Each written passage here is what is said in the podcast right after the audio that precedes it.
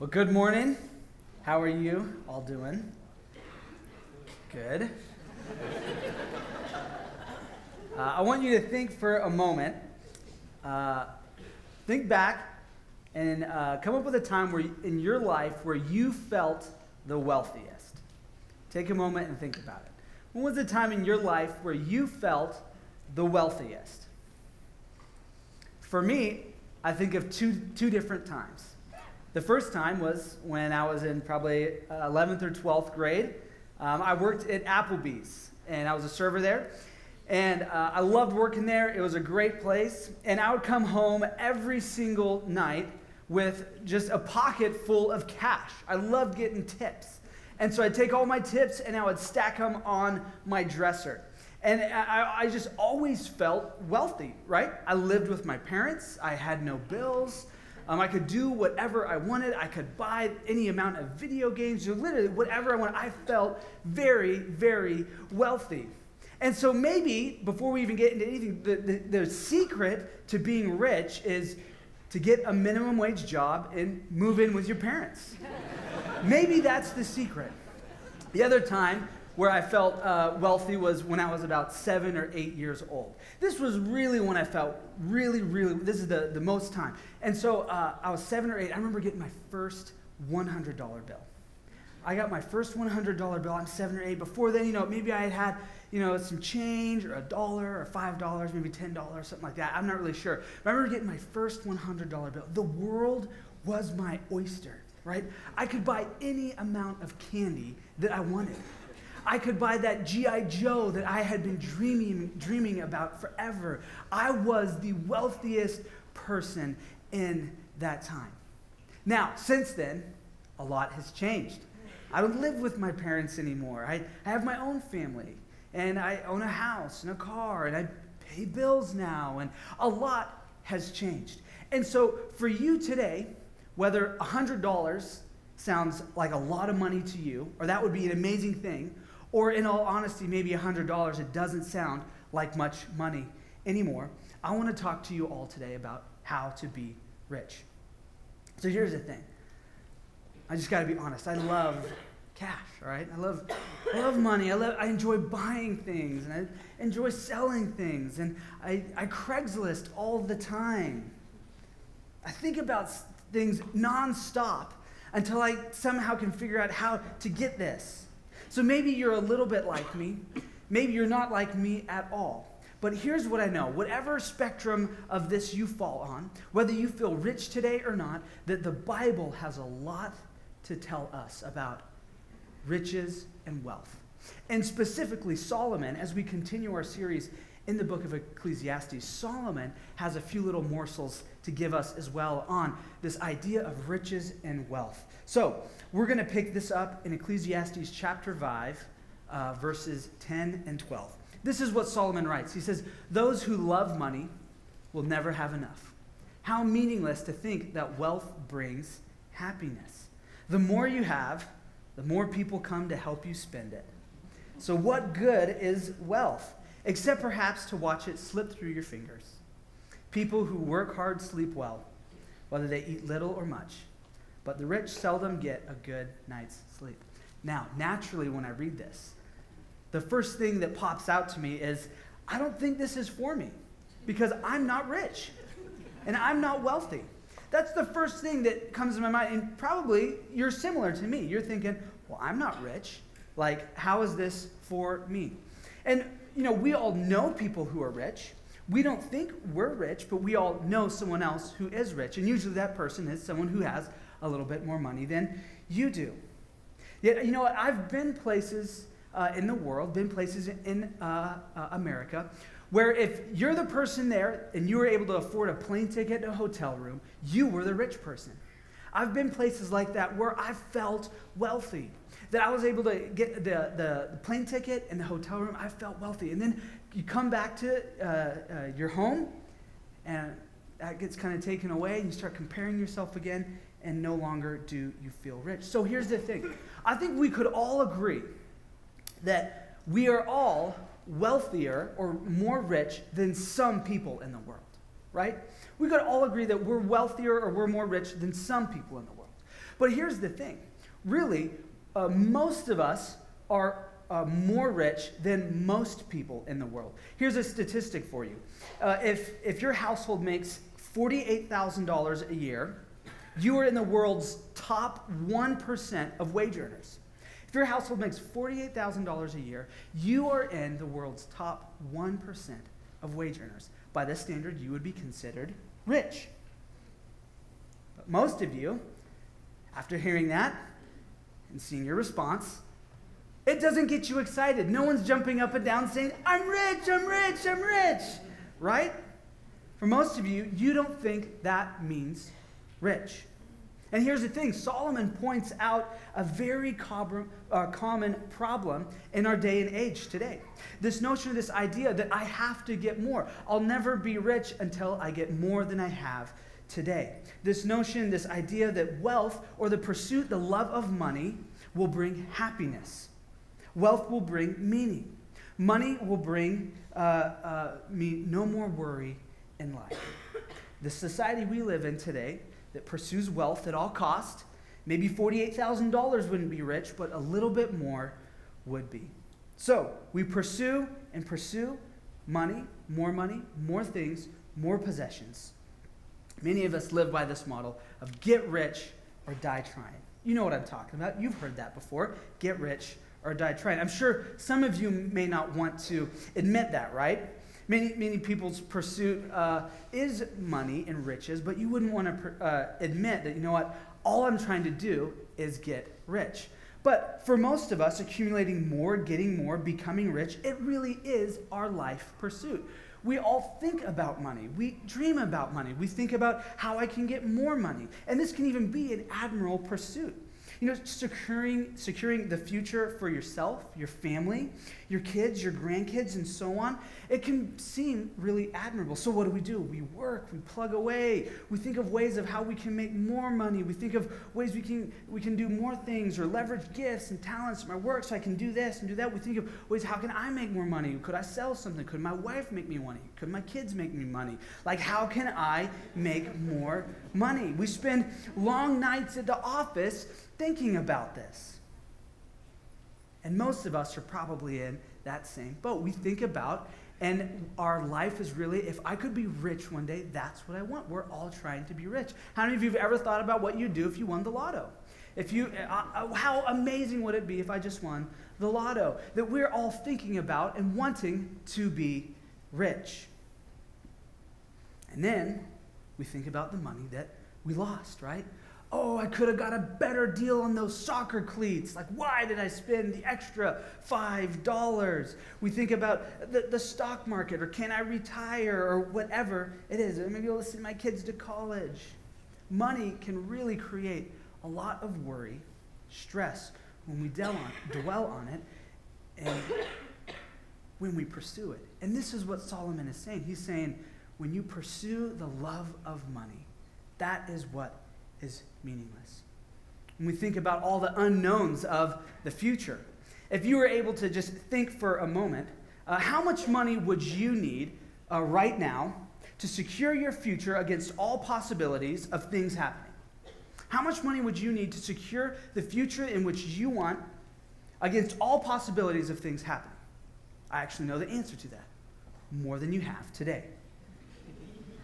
This get rich or die trying way of life usually ends up being a substitute for God. Wealth becomes, and riches can become, a substitute for God. We pursue money instead of pursuing God. The fear of the future can drive you to try and secure your own future instead of allowing God to provide and secure it for you.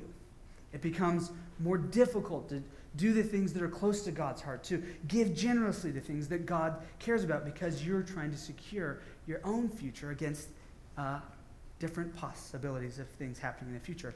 How many of you guys were in town for the windstorm last winter? That was crazy, right? Who, who got to miss the windstorm? You were you booked that flight to Cabo randomly and you got lucky. I was here. It was crazy, right?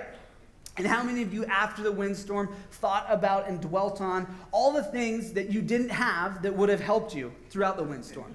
You thought about all the things that would keep you safe for the next windstorm. You thought about the things that you need, the different stashes that you have to have. Maybe like, did you? I need to get a generator. I need to get this. I need to get some water purification stuff. Who did that? Who started watching the weird prepper YouTube videos and then figuring out how to make bug out bags and stuff like that? You're laughing because you did it. I know I was there. I'll admit it, all right? I watched the weird YouTube prepper videos. I figured out how to be a prepper. In case Windstorm 2.0 happened and there was civil unrest in Spokane and people looting out Walmart to get their generators, I knew how to stay safe. And I knew what I needed to do. So what did I do? I went, I got an axe, I got another knife, and I got another gun.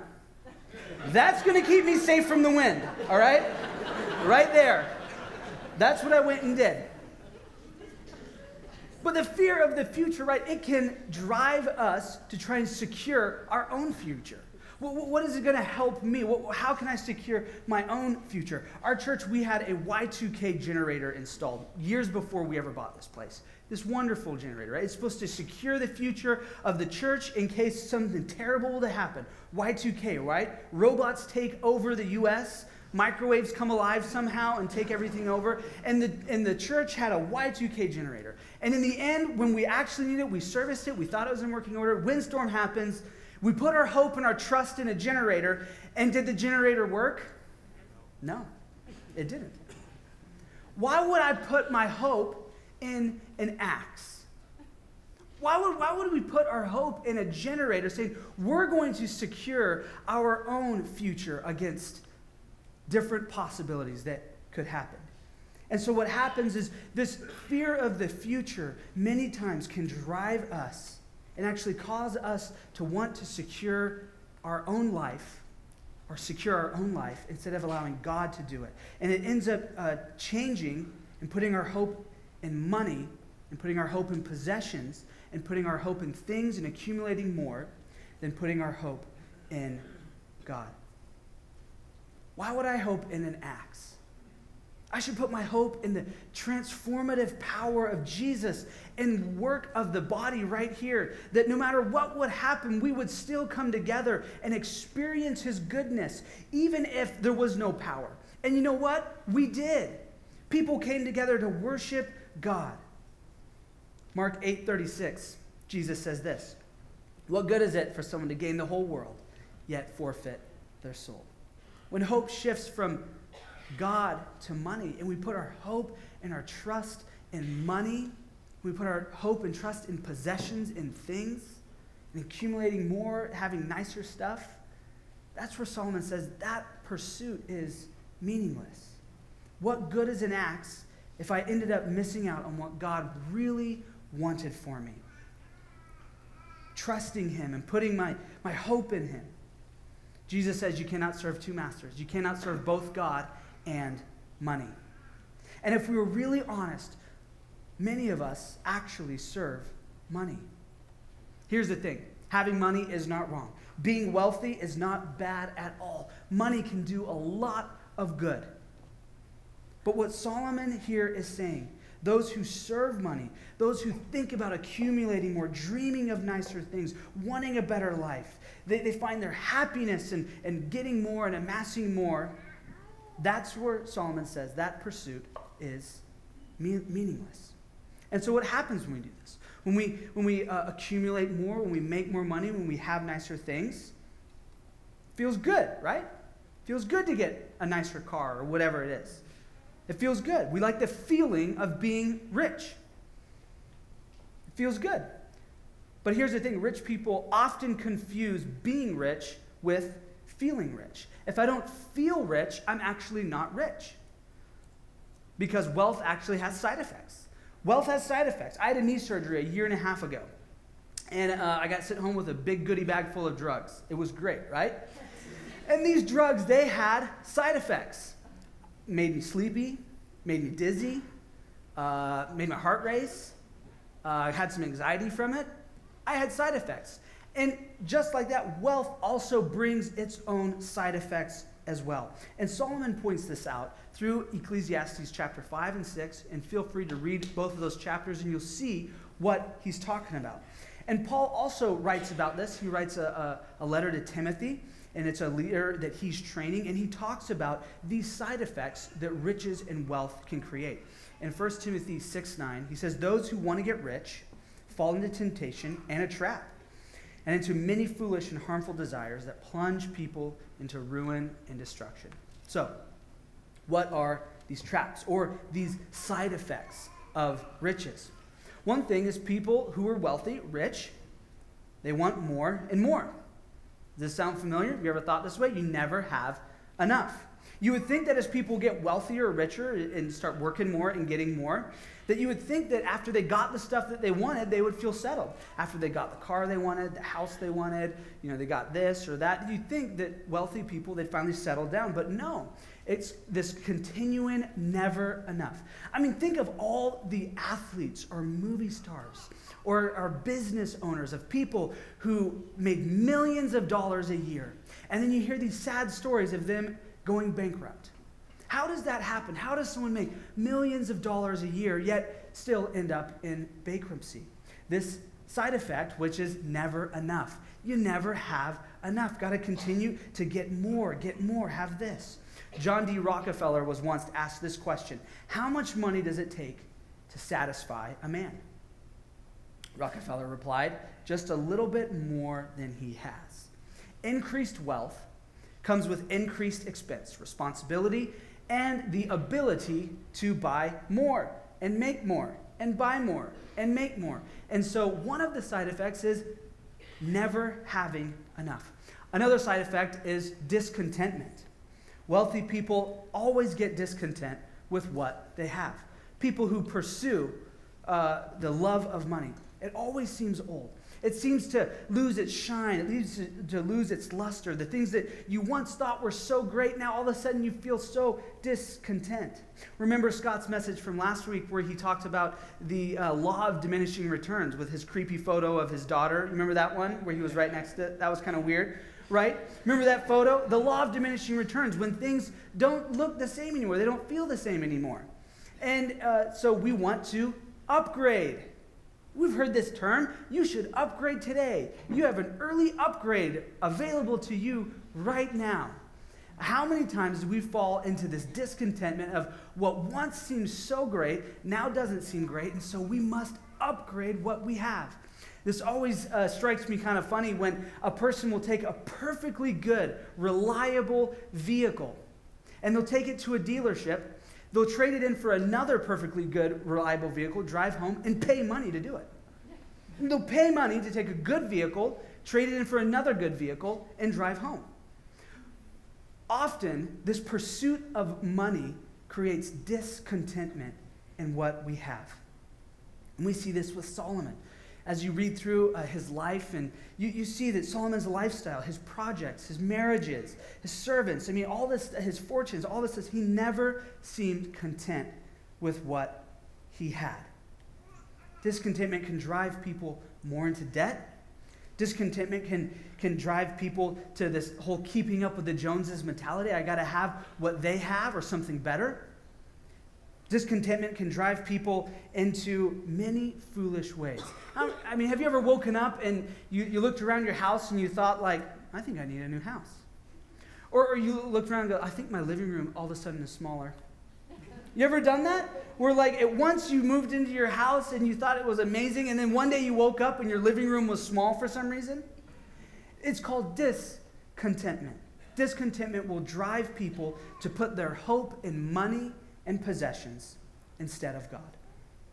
The last side effect, or trap, which uh, Paul says, is money creates, a lot of times, can create worry and sleeplessness. Solomon says this in Ecclesiastes 5:12, people who work hard sleep well, whether they eat little or much.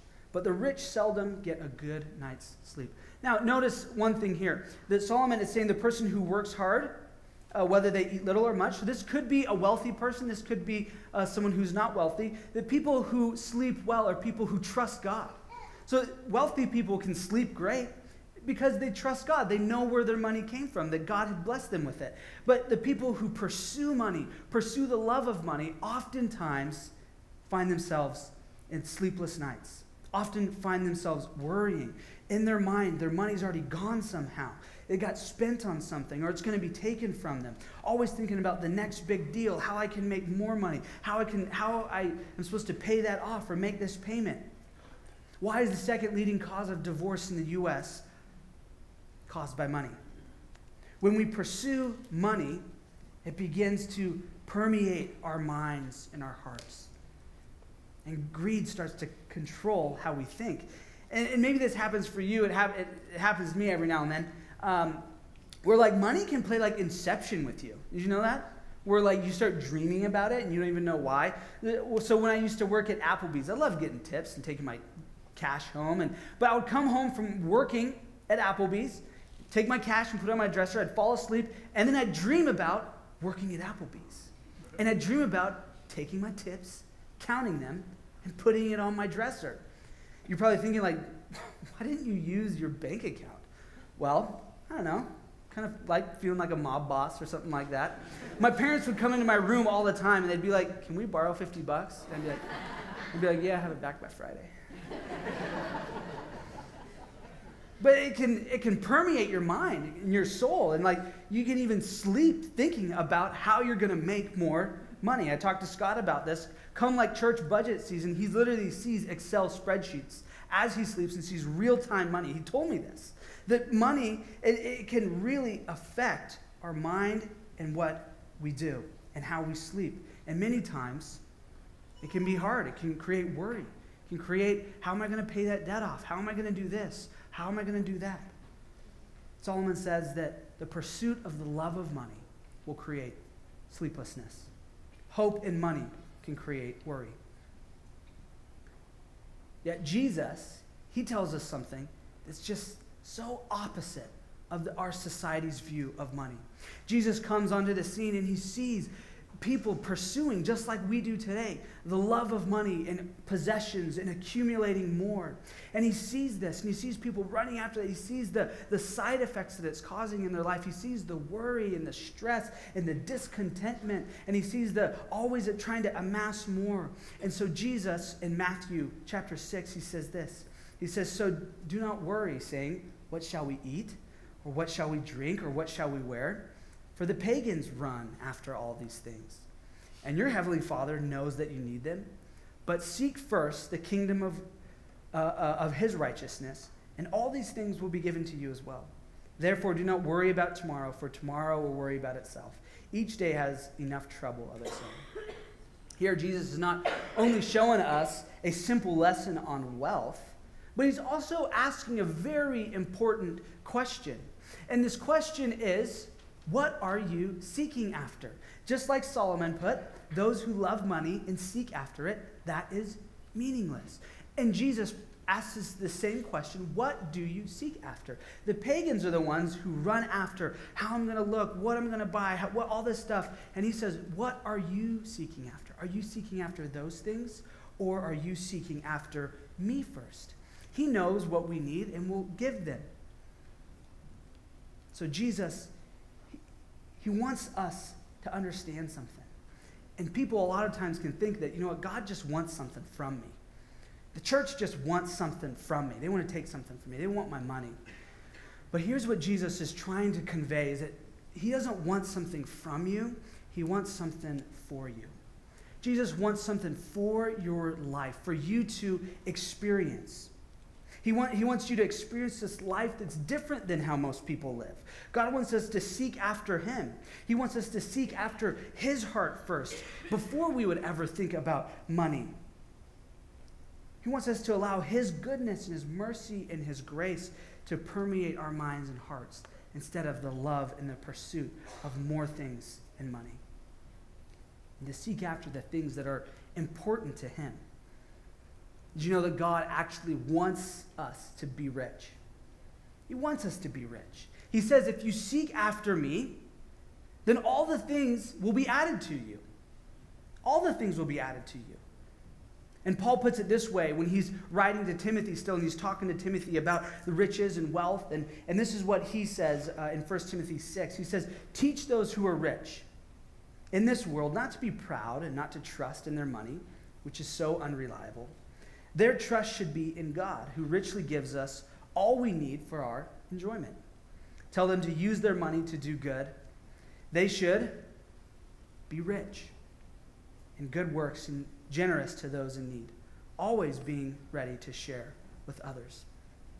We are to be rich. And many of us are rich compared to a lot of people in the world. Compared to most people, we are rich. So, how do you be rich? Jesus says, Seek first me, and then I will give you these things.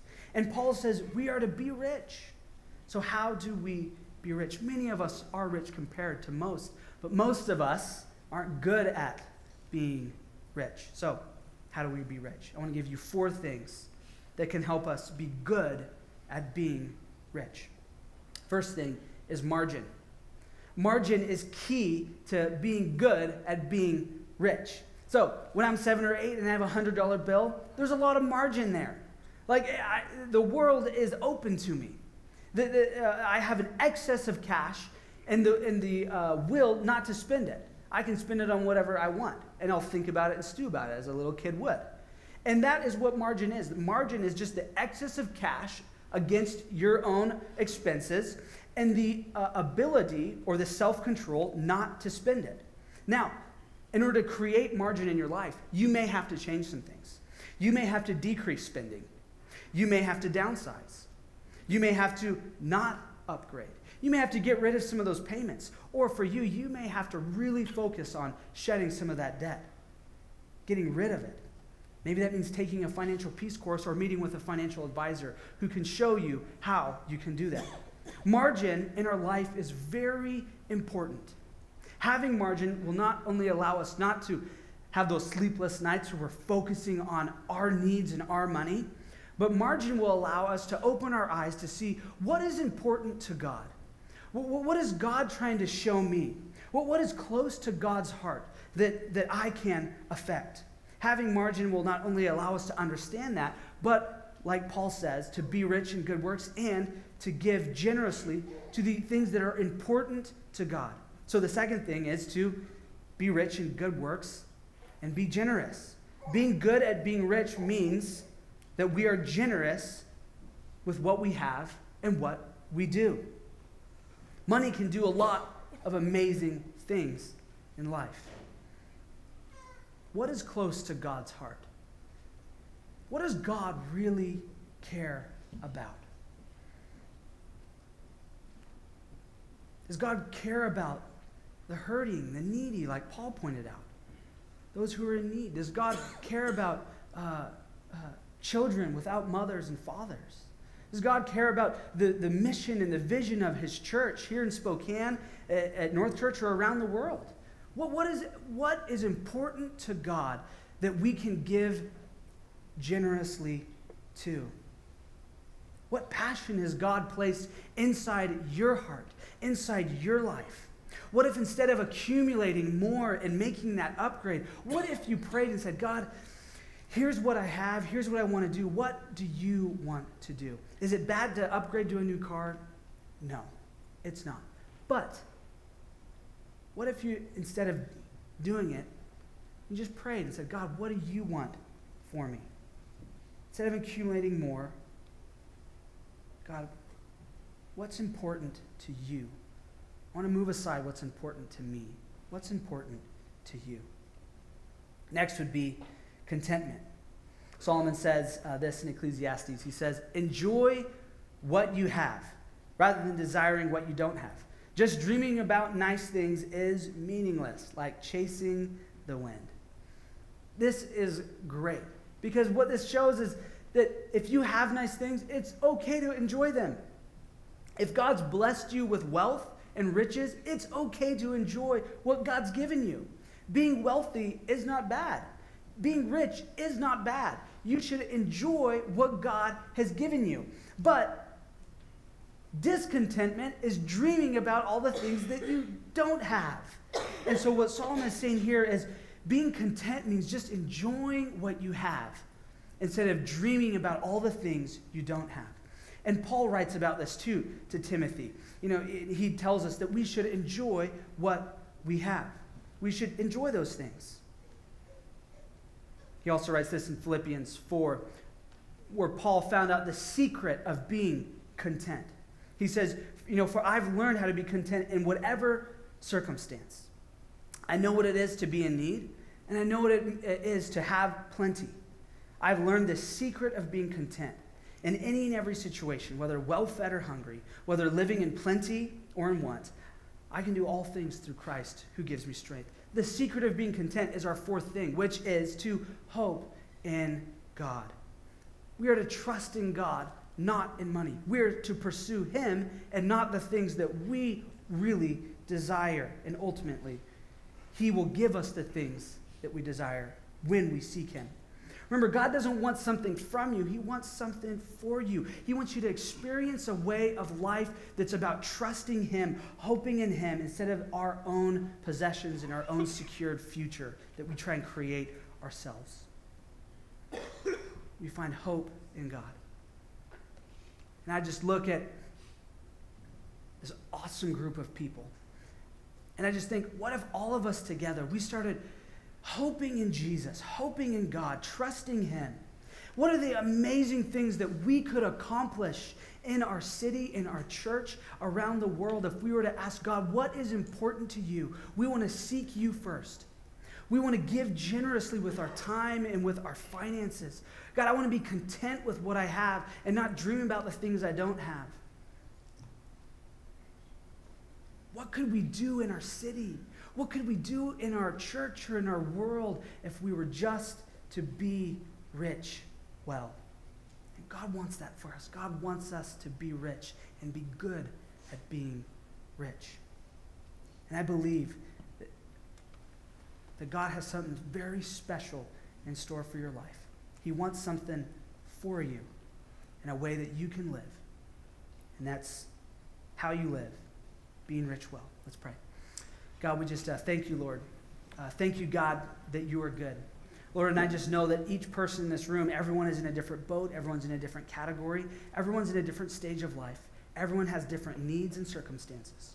Lord, and I just pray that, that right now, as people are thinking about uh, uh, how applying this to their life, God, that you would point out very specifically where we need to look to you. God, where we need to find the things that are important to you what we might need to do that we might be rich, be rich well. We pray this in your name. Amen. Well, we thank you so much for finding North Church sermons online, and we hope that the message today brought value and enrichment to your life. If you'd like to participate in the giving of this ministry, there's a couple of easy ways for you to do that. You can text the word North to 77977 and receive a text back and get your online giving set up in under 60 seconds, or else you can visit us online at northchurch.net and click on Give Online and participating in the things that God's right here at North Church. We thank you so much for joining us. God bless.